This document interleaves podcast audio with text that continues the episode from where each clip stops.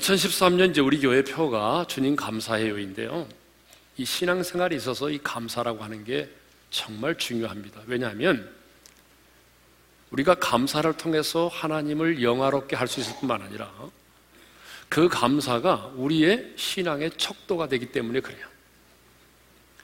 자, 오늘 우리가 읽은 본문을 보게 되면 두 종류의 사람을 소개를 하고 있습니다. 첫 번째 사람은요, 하나님을 잊어버린 사람이고요. 두 번째 사람은 감사로 하나님께 제사를 드리는 사람입니다. 먼저 우리는 하나님을 잊어버린 사람에 대해서 생각해 보려고 하는데요. 22절을 읽겠습니다. 다 같이요. 하나님을 잊어버린 너희여 이제 이를 생각하라. 그렇지 아니하면 내가 너희를 찢으리니 건질 자 없으리라. 거기 보니까 하나님을 잊어버린 너희여라는 말씀이 나오죠. 하나님은 지금 누구를 향해서 하나님을 잊어버렸다고 말씀하십니까? 이방인입니까? 아닙니다. 여러분 5절을 보게 되면요. 신의 산에서 제사를 드림으로 하나님과 언약을 맺었던 언약의 백성들을 말합니다. 그러니까 하나님은 지금 언약의 백성들에게 말씀하십니다. 너희가 나를 잊어버렸노라. 그러면 여러분, 정말 그들이 하나님을 잊어버렸기 때문일까요? 아니면 그들이 하나님의 존재를 부정하거나 제사를 드리지 않았기 때문일까요? 아닙니다. 역사적으로 보게 되면 이스라엘 백성들은 한 번도 공적으로 하나님을 부인한 적이 없습니다. 우리는 하나님 믿지 않을 거예요. 하나님과 우리는 상관이 없어요. 이렇게 하나님의 존재를 부정한 적이 없었습니다. 언제나 하나님을 믿었죠. 그리고 8절에 보게 되면 그들은 열심히 하나님 앞에 제사를 드렸어요. 자, 우리 8절을 읽겠습니다. 시작. 나는 내 재물 때문에 너를 책망하지는 아니하리니 내 번제가 항상 내 앞에 있음이로다. 하나님께서 내가 나는 네 재물 때문에 너를 책망하지 않겠다. 왜? 네가 항상 내 앞에 번제를 드렸기 때문에. 그러니까 이스라엘 백성들도 오늘 우리들처럼 수없이 많은 예배 가운데 살고 있었다는 것입니다. 그런데 왜 하나님은 그들을 향하여 나를 잊어버렸다라고 말씀하시죠? 두 가지 이유 때문에 그런데요. 첫째는 감사로 제사를 드리지 아니하였기 때문입니다. 14절에 그런 말씀이 나와요. 감사로 하나님께 제사를 드리며 라는 말씀이 나오죠. 무슨 말입니까? 제사를 드렸지만 제사를 드리는 그들의 마음속에 뭐가 없었다는 거죠? 감사하는 마음이 없었다는 겁니다. 하나님은 지금요, 제사의 횟수나 제물의 양에 대해서 문제를 삼고 있는 것이 아니라 제사를 드리는 그들의 마음을 지금 문제 삼고 있습니다. 이스라엘 백성들은 하나님께 제사를 드렸지만 진실함이 없는 가식적이고도 형식적인 제사를 드렸습니다. 그 가식과 형식이 뭐냐면 감사하는 마음이 없다는 거죠. 정말 그들은요, 많은 제사를 드렸습니다. 여러분, 많은 재물을 드렸어요. 구절을 보게 되면 그들은요, 가장 비싼 수소나 순념소를 잡아서 하나님 앞에 제사를 드렸습니다. 그런데 문제는 뭐냐면 제사를 드리는 그들의 마음 속에 뭐가 없었다고요? 감사하는 마음이 없었습니다. 자, 뭐가 없었다고요? 감사하는 마음이 없었다. 네. 아직까지 입술이 안 열린 분들이 있어요. 그러면 왜 그들의 마음 속에는 감사함이 없었냐 이겁니다. 소유 의식이 잘못되어 있기 때문에 그래요. 자, 그래서요, 하나님은요, 9절에서 요 13절까지 무슨 말씀을 하시냐 그러면 한마디로 요약하면 이 말씀을 하십니다. 너희들이 내게 드리는 그 모든 짐승, 그 모든 재물의 짐승들은 너희께 아니고 내 것이다. 내게 속한 거다. 그 말씀을 하세요. 여러분, 자, 10절에서 11절을 한번 대표적으로 보도록 하겠습니다. 다 같이요. 이는 삼림의 짐승들과 무산의 가축이 다 내 것이며 산의 모든 새들도 내가 아는 것이며 들의 짐승도 내 것이미로다.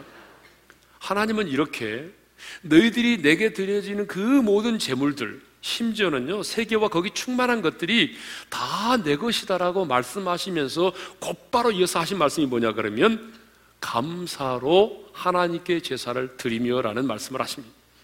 그러니까 무슨 말이에요?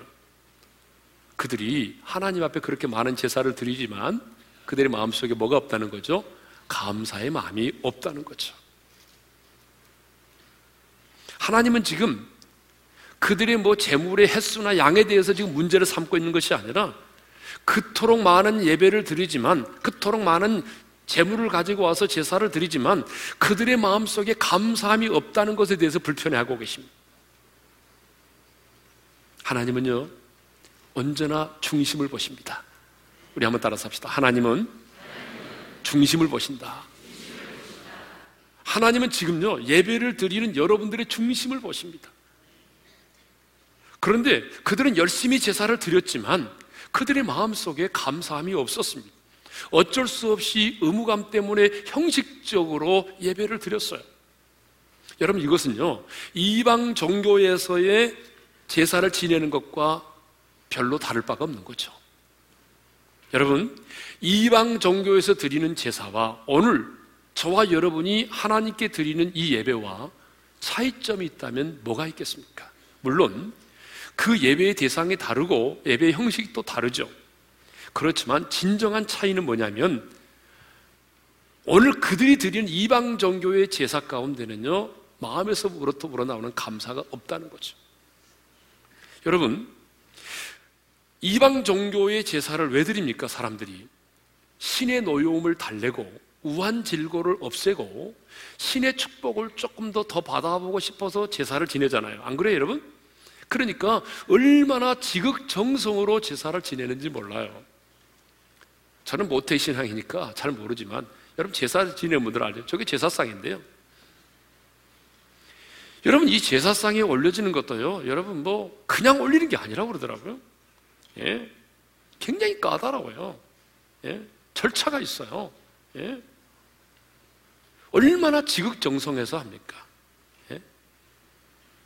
예? 찬물로 목욕 제거하고 정한수 떠놓고 빌고 말이죠. 정말 지극정성으로 합니다. 우리가 그 정성을 못 따라가 예수 믿는 사람들은요. 하지만 그들의 마음속에 뭐가 없어요? 정말 그 예배를 드리는 대상에 대해서 감사함이 없습니다. 그런데 하나님의 사람인 우리는요, 하나님께서 베풀어 주신 그 은혜와 그 사랑과 축복이 너무 크기 때문에 감사하는 마음을 가지고 예배를 드리는 것입니다. 여러분, 이것이 예배의 본질입니다. 그런데 언약의 백성인 이스라엘 백성들은 이 제사의 본질인 감사를 잊어버리고 감사하는 마음도 없이 인색한 마음을 가지고 형식적으로 제사를 드렸단 말입니다. 그래서 하나님은 감사함이 없이 제사를 드리는 그들을 향해서 뭐라고 말씀하시냐면 너희는 나를 잊어버렸다. 라고 말씀을 하십니다. 두 번째로 하나님을 잊어버린 사람이 어떤 사람이냐면요. 말씀을 뒤로 던져버렸다는 거죠. 말씀을 뒤로 던져버린 사람들이에요. 17절을 읽겠습니다. 다 같이요. 네가 교훈을 미워하고 내 말을 내 뒤로 던지며 자, 여러분 이 말씀이 앞서 16절에 보게 되면 그들의 입에는 언약의 말씀이 있었다는 말씀이 나와요. 그러니까 그들의 입에는 언약의 말씀이 있었는데 삶 속에서 삶 속에서 하나님이 주시는 교훈을 미워하고 하나님이 주시는 말씀을 자기들의 뒤로 던져버렸대요. 던져버렸대요. 여러분, 여러분의 자녀들에게 뭔가를 줬는데요. 여러분의 자녀가 받자마자 뒤로 던져버렸어요. 기분 좋죠? 너는 그렇게 성숙하니 왜 그렇게? 그렇게 말하지 않아요. 기분 상하죠. 하나님께서 뭐라고 말씀하시냐면요. 내가 너희들의 죄를 내 등 뒤로 던졌다는 말씀이 있어요. 내가 너희들의 죄를 다시는 기억하지 않게 해서 내가 너희들의 죄를 나의 등 뒤로 던졌는데 이번에는 이스라엘 백성들이 하나님의 말씀을 등 뒤로 던져버렸어요. 이건 뭐예요? 하나님의 말씀을 아주 공공연하게 무시하거나 배척하는 것을 그렇게 시각적으로 표현한 거잖아요. 그러니까 그들은요, 하나님의 말씀을 알고 있었습니다. 그렇지만 실제적으로 자신들의 삶 속에서는요, 하나님의 말씀을 무가치하고 거추장스러운 것으로 생각을 하고 있었습니다. 그러면 좀 더 구체적으로 하나님의 말씀을 자신들의 삶 속에서 어떻게 등 뒤로 던져버렸는지를 구체적으로 한번 생각해 볼까요? 자, 18절을 보면 알 수 있습니다. 18절을 읽겠어요. 시작. 도둑을 본즉 그와 연합하고 가늠하는 자들과 동료가 되며 자, 율법을 전하고 자신들의 경건을 위해서 하나님의 말씀을 이렇게 외우기도 했지만 그들의 삶 속에서는 어땠다는 거죠? 도둑들과 연합했대요. 무슨 말입니까? 하나님의 말씀은 알고 있었지만요, 삶 속에서는요, 이권에 개입하고요, 네. 하나님의 말씀은 알고 있어요. 도둑질 하지 말라. 그렇지만요, 삶의 현장에서는요, 도둑질 했다는 거 아닙니까? 자, 도둑을 본즉 그와 연합하고 간음을 하는 자들과 뭐가 됐다고요? 동료가 됐대요. 간음하지 말라 하나님 말씀을 알고 있지만요. 어때요? 간음하는 자들처럼 육체적인 쾌락을 누리는 일에 앞장서고 우상 숭배를 행함으로 영적인 간음을 행했다는 거 아닙니까? 거룩한 신용은 다 하면서도 실제로는 삶 속에서 도둑질하고 간음했다는 거죠.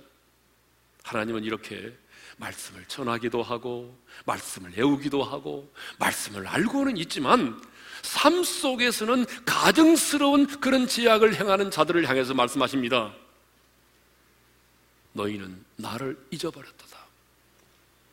하나님을 잊어버렸다고 말씀하십니다. 여러분, 하나님을 잊지 않기를 바랍니다. 여러분, 삶 속에서 하나님의 말씀을 등 뒤로 던지지 않기를 바래요. 우리는 이스라엘 백성들처럼 하나님을 잊어버린 사람이 되어서는 안 됩니다. 왜 우리가 하나님을 잊어버리는 사람이 되어서는 안 되는지 아세요? 22절을 읽고 여러분 스스로 한번 답을 찾아보세요. 22절을 읽겠습니다. 시작. 하나님을 잊어버린 너희여 이제 이를 생각하라. 그렇지 아니하면 내가 너희를 찢으리니 건질 자 없으리라. 여러분 왜 우리가 하나님을 잊어버리면 안 되는지 아세요? 그 이유는 하나님이 말씀하십니다. 내가 너를 찢으리니. 얼마나 무서운 말입니까? 여러분, 하나님이 나라를 찢으신다면 그 나라가 어떻게 되겠습니까? 그 나라가 두동강이 나겠죠? 하나님이 여러분의 가정을 찢으신다면 여러분 가정이 어떻게 되겠습니까? 부부지간에 어떻게 되겠어요? 부모와 자식 간에 어떻게 되겠어요? 하나님이 여러분의 사업장을 찢으신다면 어떻게 되겠어요? 하나님이 여러분의 건강한 몸을 찢어 놓으신다면 어떻게 되겠냐 그 말이에요. 실제로 우리나라에 그런 일이 있었습니다. 1938년 9월 9일 장로교 27차 총회가 평양에 있는 성문박 교회에서 열렸습니다. 목사님과 장로님들이 총회로 모였는데요. 그 27차 총회에서 신사 참배를 국민 의례로 결의를 했습니다. 그리고 그 총대로 참석하신 그 목사님과 장로님들이 그 즉시 일본 신사에 가서 저렇게 저 사진처럼 머리를 숙이고 절을 했습니다. 그리고 신사 참배를 거절하는 사람들을 교회에서 제명을 시켰어요. 감히 나다라고 하는 우상단지를 교회당 안 동편에 두고 여러분 그것을 향해서 예배를 했습니다. 주일 예배 중에 12시 정오 사이렌 소리가 울리면 동쪽을 향해서 절을 하는 동방요배를 했습니다. 우리는 일제 말기에 한국 교회는 주님을 버리고 배교했습니다. 우리가 하나님께 범죄해서 일본 태양신의 우상들을 가늠하듯 섬겼습니다. 그러자 하나님께서 우리 대한민국을 이 나라를 찢으셨어요. 그래서 여러분 1950년 6월 25일 주일 새벽에 북한군이 남침을 강행해서 남북이 나뉘어졌습니다. 두동강이 났습니다. 그리고 우상 숭배를 결의했던 총회가 열렸던 그 평양 땅은 기독교를 극렬하게 핍박하는 공산 정권이 들어섰습니다. 그리고 1907년 여러분 한국 교회 역사에 정말 기록될 1907년은 평양의 대부흥 운동이 일어났던 곳입니다. 1907년에 여러분 성경의 마가의 다락방에 성령이 임했던 것처럼 1907년 평양에 는 장대인 교회에 성령의 불이 임했습니다. 놀라운 부흥이 불길이 타올랐습니다. 그런데요, 그렇게 붕의 불길이 타올랐던 그 진원지였던 장대행 교회가 저렇게 생겼었는데요. 저 장대행 교회가 무너지고 지금은 그 터위에 어마어마한 크기의 금으로 입힌 여러분 김일성 동상이 세워졌습니다. 바로 그 터입니다. 하나님의 성령이 임했던 바로 그 자리에 부흥의 불길이 임했던 바로 그 자리에 김일성 동상이 세워졌습니다. 그리고 수많은 이들이 지금도 이 동상 앞에서 절하며 죽은 김일성이를 경비하고 있습니다. 우상을 숭비하고 있습니다. 우리는 하나님을 잊어서는 안 됩니다. 언약의 백성인 우리가 하나님을 잊는다면 하나님께서 우리를 찢으실 것입니다. 그러므로 여러분 절대로 감사함이 없이 이성과 형식으로 예배를 드려서는 안 돼요. 하나님의 말씀을 알면서도 우리 삶의 현장에서 여러분 돈 때문에 자존심 때문에 승진 때문에 하나님의 말씀을 쾌락 때문에 우리의 등 뒤로 던져버려서는 안 됩니다. 하나님의 말씀을 무시하지 마세요. 두 번째로 감사로 제사를 드리는 사람이 있습니다. 자, 23절을 우리 한번 읽겠습니다. 다 같이요. 감사로 제사를 드리는 자가 나를 영화롭게 하나니 그의 행위를 옳게 하는 자에게 내가 하나님의 구원을 보이리라. 여러분, 하나님의 사랑 가운데 하나님을 잊어버리고 사는 사람이 있는가 하면은 감사로 하나님께 제사를 드리는 자가 있습니다. 여러분, 예배 가운데 뭐가 중요하냐면요. 감사합니다. 감사로 예배하는 게 너무 중요해요. 그래서 오늘 본문에 보게 되면 14절과 23절에 감사로 제사를 드리라는 말씀이 두 번이나 연거푸 나오잖아요. 우리가 아무리 많은 예배를 드리고 많은 헌금을 드려도 그 드리는 사람의 마음속에 감사함이 없다면 하나님은 그 예배를 받지 않으십니다. 하나님은 감사의 제사를 받으시지 불편과 원망 속에서 드리는 제사를 받지 않으신단 말입니다. 뭐 어떤 분은요, 예배를 드리면서도 입이 이렇게 나와 있는 사람들이 있어요. 예? 어떤 분은 예배 드리고 가면서 막 차 안에서 막 투덜투덜거리면 부부싸움 하는 사람이 있어요. 하나님은요, 감사함이 없이 드리는 그 제사를 받지 않아요. 그러므로 우리는 찬양을 드릴 때도 감사하는 마음으로 드려야 됩니다. 아멘. 감사가 없는 찬송은 자기 감정 표현에 불과한 거예요. 기도를 드릴 때도 여러분 감사하는 마음으로 기도를 드릴 수 있기를 바랍니다. 감사가 없는 기도는요 허공을 치는 자기 덕백에 불과한 겁니다. 그래서 바울은 빌립보서 4장 6절에서 이렇게 말합니다. 다 같이 읽겠습니다. 시작. 아무것도 염려하지 말고 다만 모든 일에 기도와 간구로 너희 구할 것을 감사함으로 하나님께 아뢰라. 염려하지 말고 너희 구할 것을 어떻게 아뢰라? 어떻게 아뢰라고 그랬어요? 감사함으로 아뢰라. 그러니까 여러분, 우리는 기도 속에 감사가 있어야 돼요. 모든 기도는 감사함으로 하는 것입니다. 말씀을 들을 때도 여러분, 감사하는 마음으로 말씀을 드려야 돼요. 예. 기둥 뒤에 숨어가지고 졸지 마시고요. 정말 오늘 하나님이 내게 주시는 음성으로, 하나님의 음성으로 내가 그 말씀을 받아야 돼요. 생명의 떡으로 하나님이 내게 주시는 생명의 양식으로 받아야 되는 겁니다. 여러분, 오늘 또 하나님의 말씀을 듣고 싶어도 말씀을 듣지 못하는 사람이 얼마나 많이 있습니까? 제가 지난주에 북한에서 지하교회 성도들이 예배드리는 모습을 TV를 통해서 보았어요. 아마 여러분 보신 분이 계실 겁니다.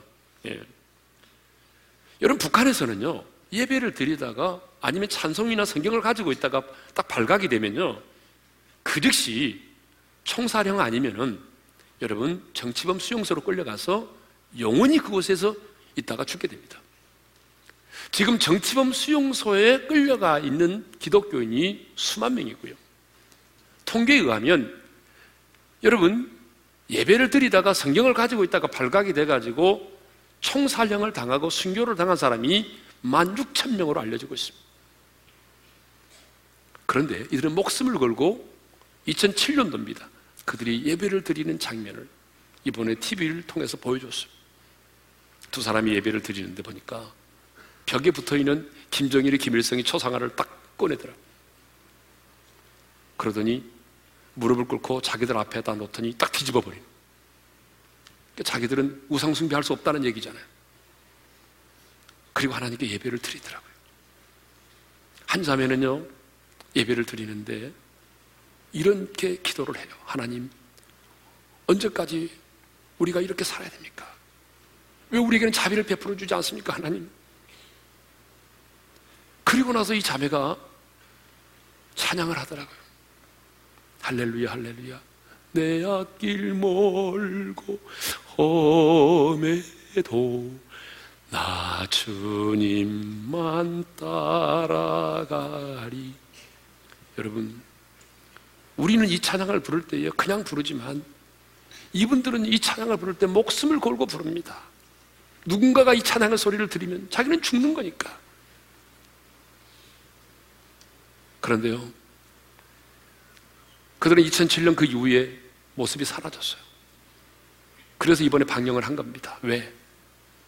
이들이 예배를 드리다가 발각이 돼서 이미 처형을 당한 것으로 보고 있기 때문에 이번에 공개를 한 겁니다. 여러분, 찬양을 부르다가 발각이 되면 죽는다는 사실을 알면서도 그들은 할렐루야, 내 앞길 멀고 험해도 나 주님만 따라가리. 찬양하며 감사하잖아요. 감사가 없는 예배는 절대로 예배가 아닙니다. 그렇기 때문에 우리는 헌금을 드릴 때도 여러분 억지로나 인색한 마음으로 드려서는 안 됩니다. 왜 우리가 11조를 드린지 아세요? 하나님, 내가 가지고 있는 모든 것이 내 것이 아니고 주님의 것입니다. 나는 신앙의 고백과 주님이 내게 맡겨주신 것들을 내가 청지기로서 잘 관리하겠습니다라고 하는 신앙의 고백으로 드리는 게 11조입니다. 우리가 11조를 비롯해서 모든 헌금을 드리는 것은 하나님이 나 같은 죄인을 구원해 주시고 여기까지 나를 인도해 주시고 내게 베풀어 주신 그 은혜와 축복과 사랑이 너무나 크기 때문에 너무나 감사해서 우리가 드리는 것입니다. 그래서 하나님 어떤 분은요 너무 감사해서 내가 아는 어떤 분은 10의 9조를 드립니다. 왜? 하나님의 은혜가 너무 감사하니까. 어떤 분은 10의 3조를 드리고 10의 2조를 드립니다. 저는 우리 성도들에게 말씀드립니다. 인색한 마음이 들거들랑 11조 하지 마세요. 11조는요, 의무감으로 드리는 게 아닙니다. 억지로 드리는 게 아닙니다. 우리가 드리는 모든 헌금은 하나님의 은혜에 너무 감격해서 드리는 것입니다. 할렐루야. 억지로 마지못해 헌금하지 마세요. 하나님은 그런 헌금을 받지를 않아요. 자, 그러면 왜 우리는 감사의 제사를 드려야 되는가? 두 가지 이유 때문에 그렇습니다. 첫 번째 이유는 뭐냐면 내가 감사의 제사를 드리면 하나님이 하나님을 영화롭게 하기 때문에 그렇습니다. 여러분 23절 상반절을 읽습니다. 시작. 감사로 제사를 드리는 자가 나를 영화롭게 하나니 여러분 감사로 제사를 드리는 자가 하나님을 영화롭게 한다고 말씀하고 있지 않습니까? 하나님을 영화롭게 하는 사람은요 감사로 예배를 드리는 사람입니다. 감사함으로 은혜의 보좌 앞에 나아가고 감사함으로 하나님께 찬양하고 감사함으로 기도하고 감사함으로 말씀을 받고 감사함으로 세상을 향하여 나아가고 세상 속에 나가서 감사하는 삶을 살 때 하나님이 영광을 받으신단 말입니다. 여러분 분명한 사실은 우리의 감사가 하나님을 영화롭게 한다는 것입니다. 감사가 없는 형식적인 제사는 하나님이 기뻐 받지 않습니다. 하나님이 기뻐 받으시는 예배의 수준은요, 여러분 성가대의 뭐 수준 높은 성가대의 찬양이 아닙니다. 화려한 조명과 영상이 아닙니다. 진심으로 감사하는 마음입니다. 소일문답 제일문에 보게 되면 사람의 제일 되는 목적을 이렇게 말합니다. 사람의 제일 되는 목적은 하나님을 영화롭게 하는 것과 영원토록 그를 즐거워하는 것이다. 맞습니다. 여러분, 사람의 인생의 목적이 무엇입니까? 삶의 이유와 목적이 무엇입니까? 그것은요, 하나님을 영화롭게 하는 데 있습니다. 그래서 로마서 1장 21절을 보게 되면 하나님은 불의로 진리를 막는 자들을 설명하면서 이렇게 말하고 있어요. 로마서 1장 21절을 읽겠습니다. 시작. 하나님을 알되 하나님을 영화롭게도 아니하며 감사하지도 아니하고 여러분 누가 불의한 자라고 말한지 아십니까? 하나님을 알고 있지만 하나님을 영화롭게도 하지 않는 사람 그리고 감사하지도 않는 사람이에요. 그러니까 하나님을 영화롭게 하지 않은 사람이 누구냐? 감사하지 않는 사람이고 이 말을 뒤집으면 하나님을 영화롭게 하는 사람은 감사하는 사람이라는 것입니다. 로마서 12장 1절을 보게 되면 이런 말씀이 있습니다. 다 같이 읽습니다. 너희 몸을 하나님이 기뻐하시는 산 제물로 드리라. 무슨 얘기입니까? 우리가 이렇게 정한 시간에 정한 장소에 모여서 예배를 드리는 것만이 예배가 아니라 우리의 삶 자체가 하나님께 드려지는 삶 예배라는 겁니다. 그러니까 여러분, 우리가 예배 드리는 시간에만 감사가 아니라 우리의 삶 가운데도 뭐가 필요하다는 얘기입니까? 감사가 필요하다는 거죠. 그래서 여러분, 우리는 이런 생각을 할 때가 많아요. 내가 출세하고 성공하고 돈 많이 벌고 유명해지면 그것이 하나님을 영화롭게 한다고 생각해요. 물론 그것이 때로는 하나님을 영화롭게 할 수도 있지만 여러분, 때로는 하나님을 영화롭게 하지 않을 수도 있어요. 근데 분명한 한 가지 사실은 내가 인생의 고난 가운데 있고 내가 인생의 풍랑 가운데 있고 수없이 실패하고 넘어졌고 그렇지만 그 아픔 속에서 그 고난 속에서 인생의 풍랑 가운데서 인생의 방 가운데서 기가 막힌 웅덩이와 수렁이 가운데 있을지라도 내가 그 가운데서 주님 감사합니다. 깨달음을 주심을 감사합니다.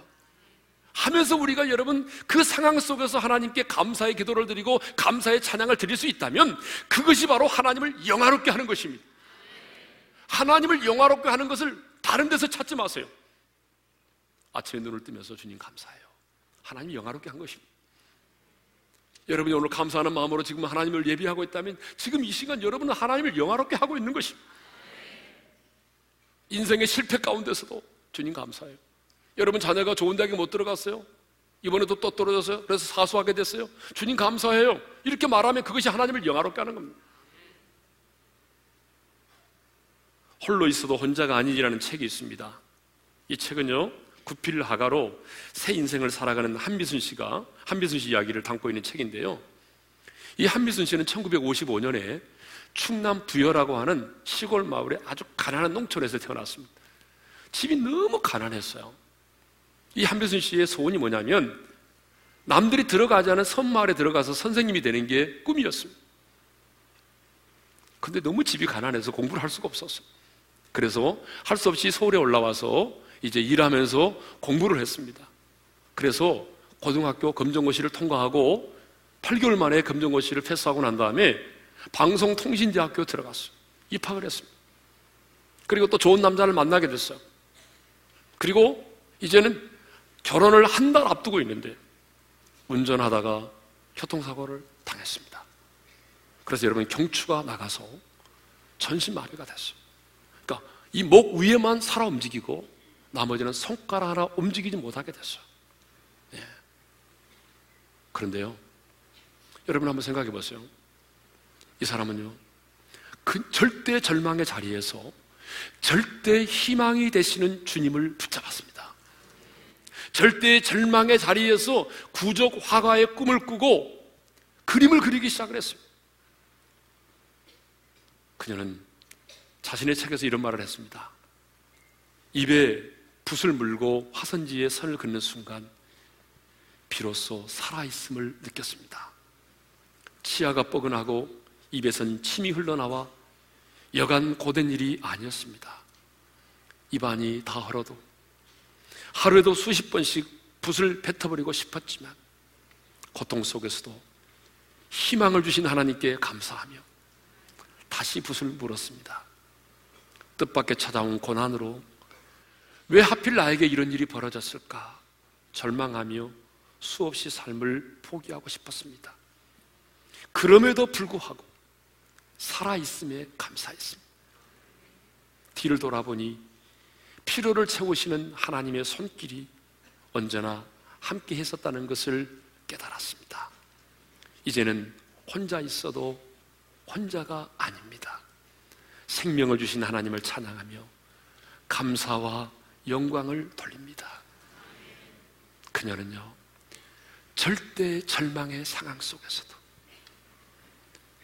잃어버리고 사라진 것만을 인해서 불평하고 원망하는 것이 아니라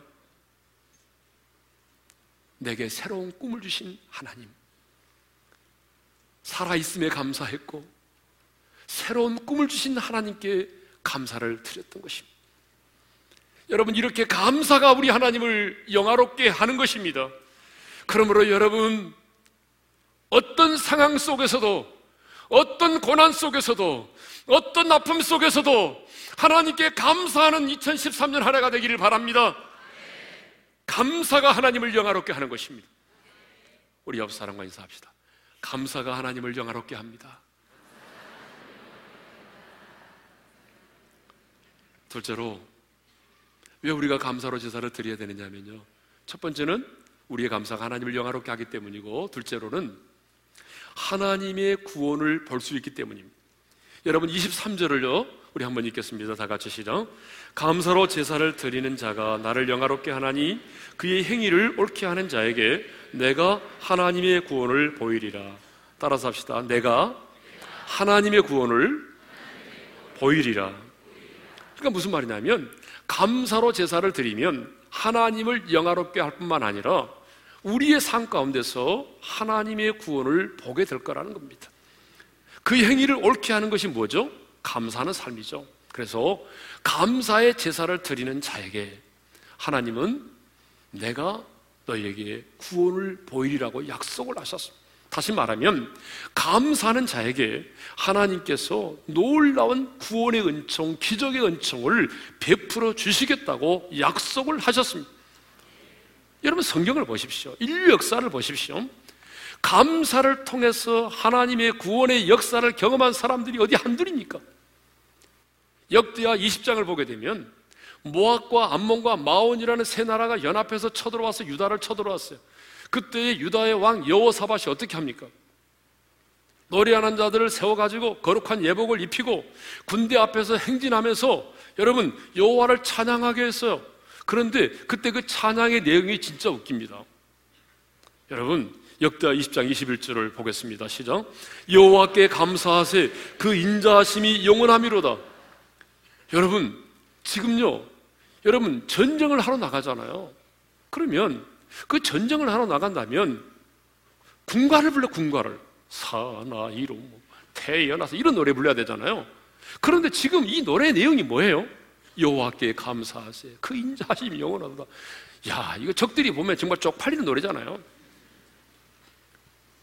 여러분, 전쟁을 하러 나가는데도 감사의 찬양을 드린 것입니다. 할렐루야.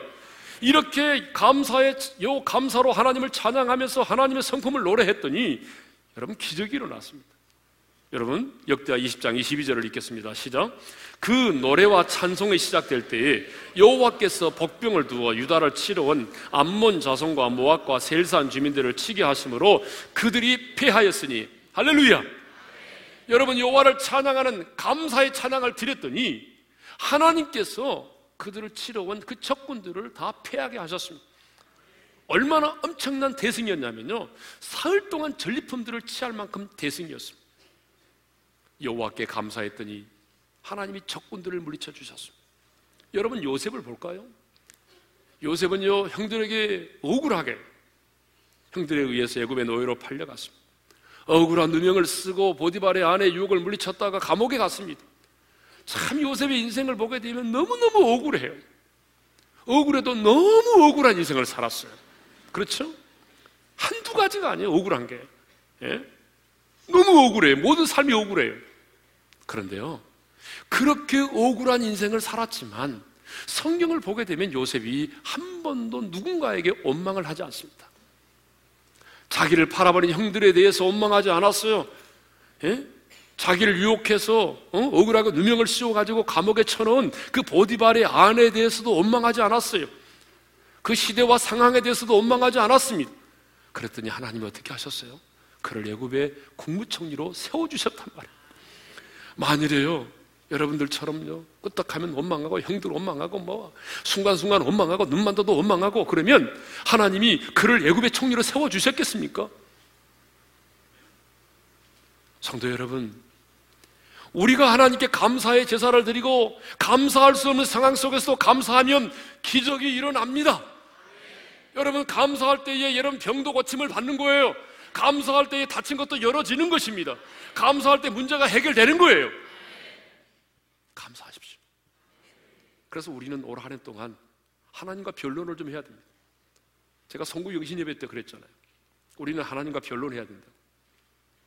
하나님 말씀하셨어요. 오라 우리 서로 변론하자. 변론이 뭡니까? 하나님의 말씀을 다 켜놓고 말하는 거예요. 하나님 말씀하셨잖아요. 감사로 제사를 드리는 자에게 내가 구원을 보이리라고. 저 지금 하나님 감사합니다. 제 상황이 지금 감사할 상황 아니에요. 그렇지만 내가 감사합니다, 주님. 감사해요, 주님. 그러니 주님, 어떻게 하실 겁니까? 구원을 보여주셔야죠. 감사로 제사를 드리는 자에게 하나님이 내가 구원을 보이리라고 약속하셨잖아요. 하나님 신실하시죠? 나 하나님 신실하심 찬양할 거예요, 지금. 이렇게. 하나님과 변론하십시오. 성도 여러분, 감사는요, 은혜의 통로입니다. 감사는 구원의 통로입니다. 감사는 기적의 통로입니다. 그래서 감사하기는 우리 인생의 더하기가 되는 것이고 불평과 원망은 우리 인생의 빼기가 되는 것입니다. 감사하면 감사할 수 있는 조건들이 더 많아지는 것이지만 불평과 원망하면 있는 것마저도 빼앗기게 되는 것입니다. 오늘 우리 중에 감사를 잃어버린 분 계십니까? 여러분 예배를 드리지만 오늘 감사하는 마음이 없이 어쩔 수 없이 이 자리에 와서 예배를 드리는 분이 계십니까? 문자는 하고 있고 잘 들으세요. 감사를 잃어버린 분들, 감사하는 마음이 없이 예배를 드리는 분들, 여러분, 내가 말씀은 알고 있지만 내 삶 속에서 하나님의 말씀을 늘 무시하고 내 등 뒤로 던져버리며 살아가는 분들. 하나님이 분명히 말씀하셨잖아요. 내가 그들을 찢으시리라. 그래서 여러분, 부부가 찢겨지고, 부모와 자식이 찢겨지고, 사업장에 찢겨지고, 마음이 갈래갈래 찢겨진 분이 있습니까? 절망하지 마세요. 우리 하나님은 찢으시는 데 목적이 있는 것이 아니라 다시 싸매시고 낫게 하시고 봉하시는 데더 의미가 있습니다. 우리 하나님 그런 분입니다. 호세아 6장 1절을 읽겠습니다. 시작.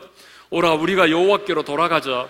여호와께서 우리를 찢으셨으나 도로 낫게 하실 것이요 우리를 치셨으나 싸매어 주실 것입니다. 할렐루야. 여러분 우리 하나님은 이런 분입니다. 그러니까 여러분 우리가 여호와께로 돌아와 잃어버린 감사를 회복하면 하나님이 찢으셨으나 다롯이 우리를 낫게 하실 것입니다. 하나님께서 우리를 다시 싸매어 주실 것입니다. 하나님께서 우리를 치료해 주신다 그 말이에요.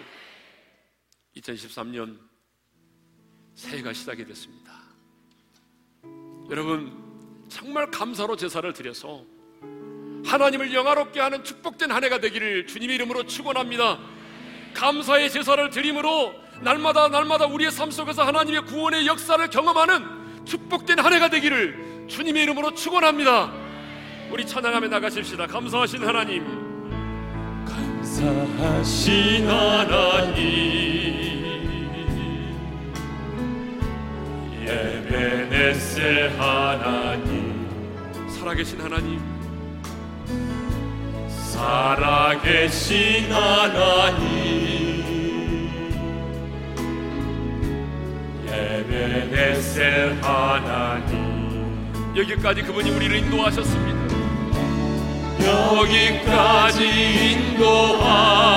인도하셨네 감사하신 하나님.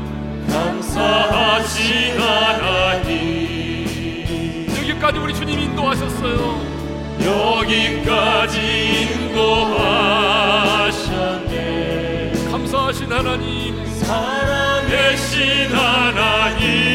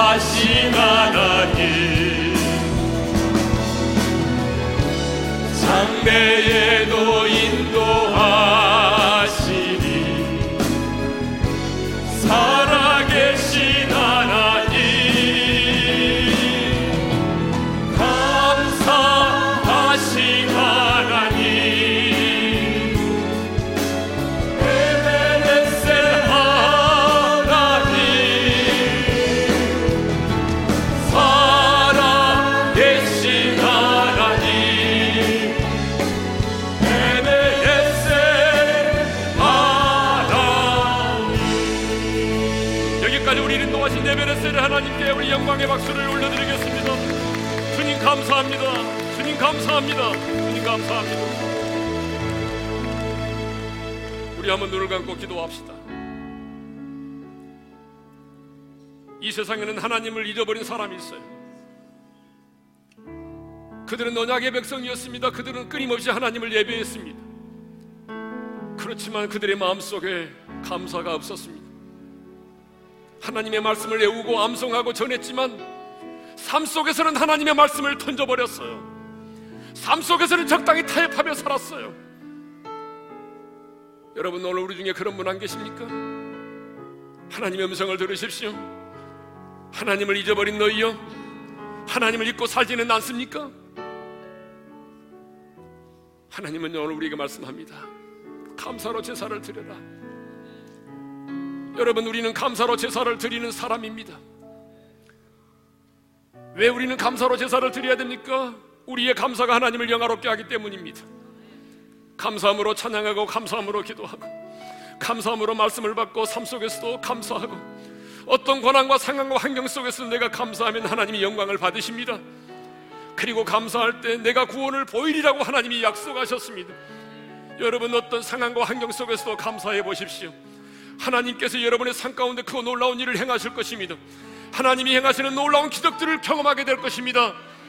하나님, 2013년 하나님을 잊어버린 자로 살지 않게 하시고 감사로 제사를 드리는 자로 살게 도와주셔서 하나님을 영화롭게 할 뿐만 아니라 하나님의 구원을 보며 살게 도와주십시오. 주여 우리 한번 외치고 함께 기도하며 나가십시다. 주여 아버지 하나님 감사합니다. 오늘도 우리에게 귀한 말씀을 주셔서 감사합니다. 2013년을 시작하는 오늘 우리들에게 생명의 말씀 주셔서 감사합니다. 하나님을 잊어버린 자가 되지 않게 도와주십시오. 감사함으로 예비하게 도와주셔서 하나님을 잊지 않게 도와주십시오. 하나님의 말씀을 알고 있지만 내 삶 속에서 하나님의 말씀을 무시하거나 하나님의 말씀을 내 등 뒤로 던져버리지 않도록 도와주십시오. 하나님, 뿐만 아니라 내가 날마다 하나님 앞에 예배 드릴 때마다 감사하는 마음으로 예배하기를 원합니다. 감사함으로 기도하고 감사함으로 찬양하고 감사함으로 언금을 드리고 감사함으로 말씀을 받고 하나님 아버지 그렇게 우리의 삶 속에서 감사가 떠나지 않게 도와주시고 우리의 고난과 아픔과 우리의 실패 속에서도 하나님이 우리가 하나님 앞에 감사의 찬양을 드리고 감사함으로 말미암아 하나님이 행하실 놀라운 구원의 역사들을 경험하며 살아서 우리가 만날 때마다 놀라운 구원의 간증들을 나누며 살아갈 수 있도록 우리의 삶을 풍성케 하여 주시기를 원합니다.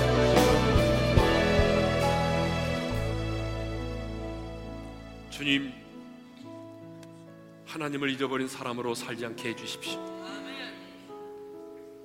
예배는 드리지만 의무감 때문에 형식적으로 이성과 가식으로 하나님 예배하지 않게 도와주십시오. 감사함으로 예배를 드리기를 원합니다. 하나님의 말씀은 알고 있지만 내 삶 속에서 하나님의 말씀을 무시하고 하나님의 말씀을 내 뒤로 던져버리는 그런 어리석은 자가 되지 않게 해주십시오. 감사로 제사를 드리겠습니다. 감사함으로 하나님께 나오겠습니다. 감사함으로 하나님께 찬양을 드리고 감사함으로 기도하고 감사함으로 말씀을 받고 내 삶 속에서도 고난 가운데서도 실패 가운데서도 인생의 방 가운데서도 하나님 내가 하나님께 감사의 찬양과 감사를 드림으로 말미암아 하나님의 구원을 보게 하여 주옵소서. 이제는 우리 주 예수 그리스도의 은혜와 하나님 아버지 영원한 그 사랑하심 성령님의 감동하심과 교통하심과 축복하심 감사로 제사를 드릴 뿐만 아니라 감사를 통해서 하나님의 구원을 보기를 원하는 우리 어린의 모든 지체들 위해 이제로부터 영원토록 함께 하시기를 축원하옵나이다. 아멘.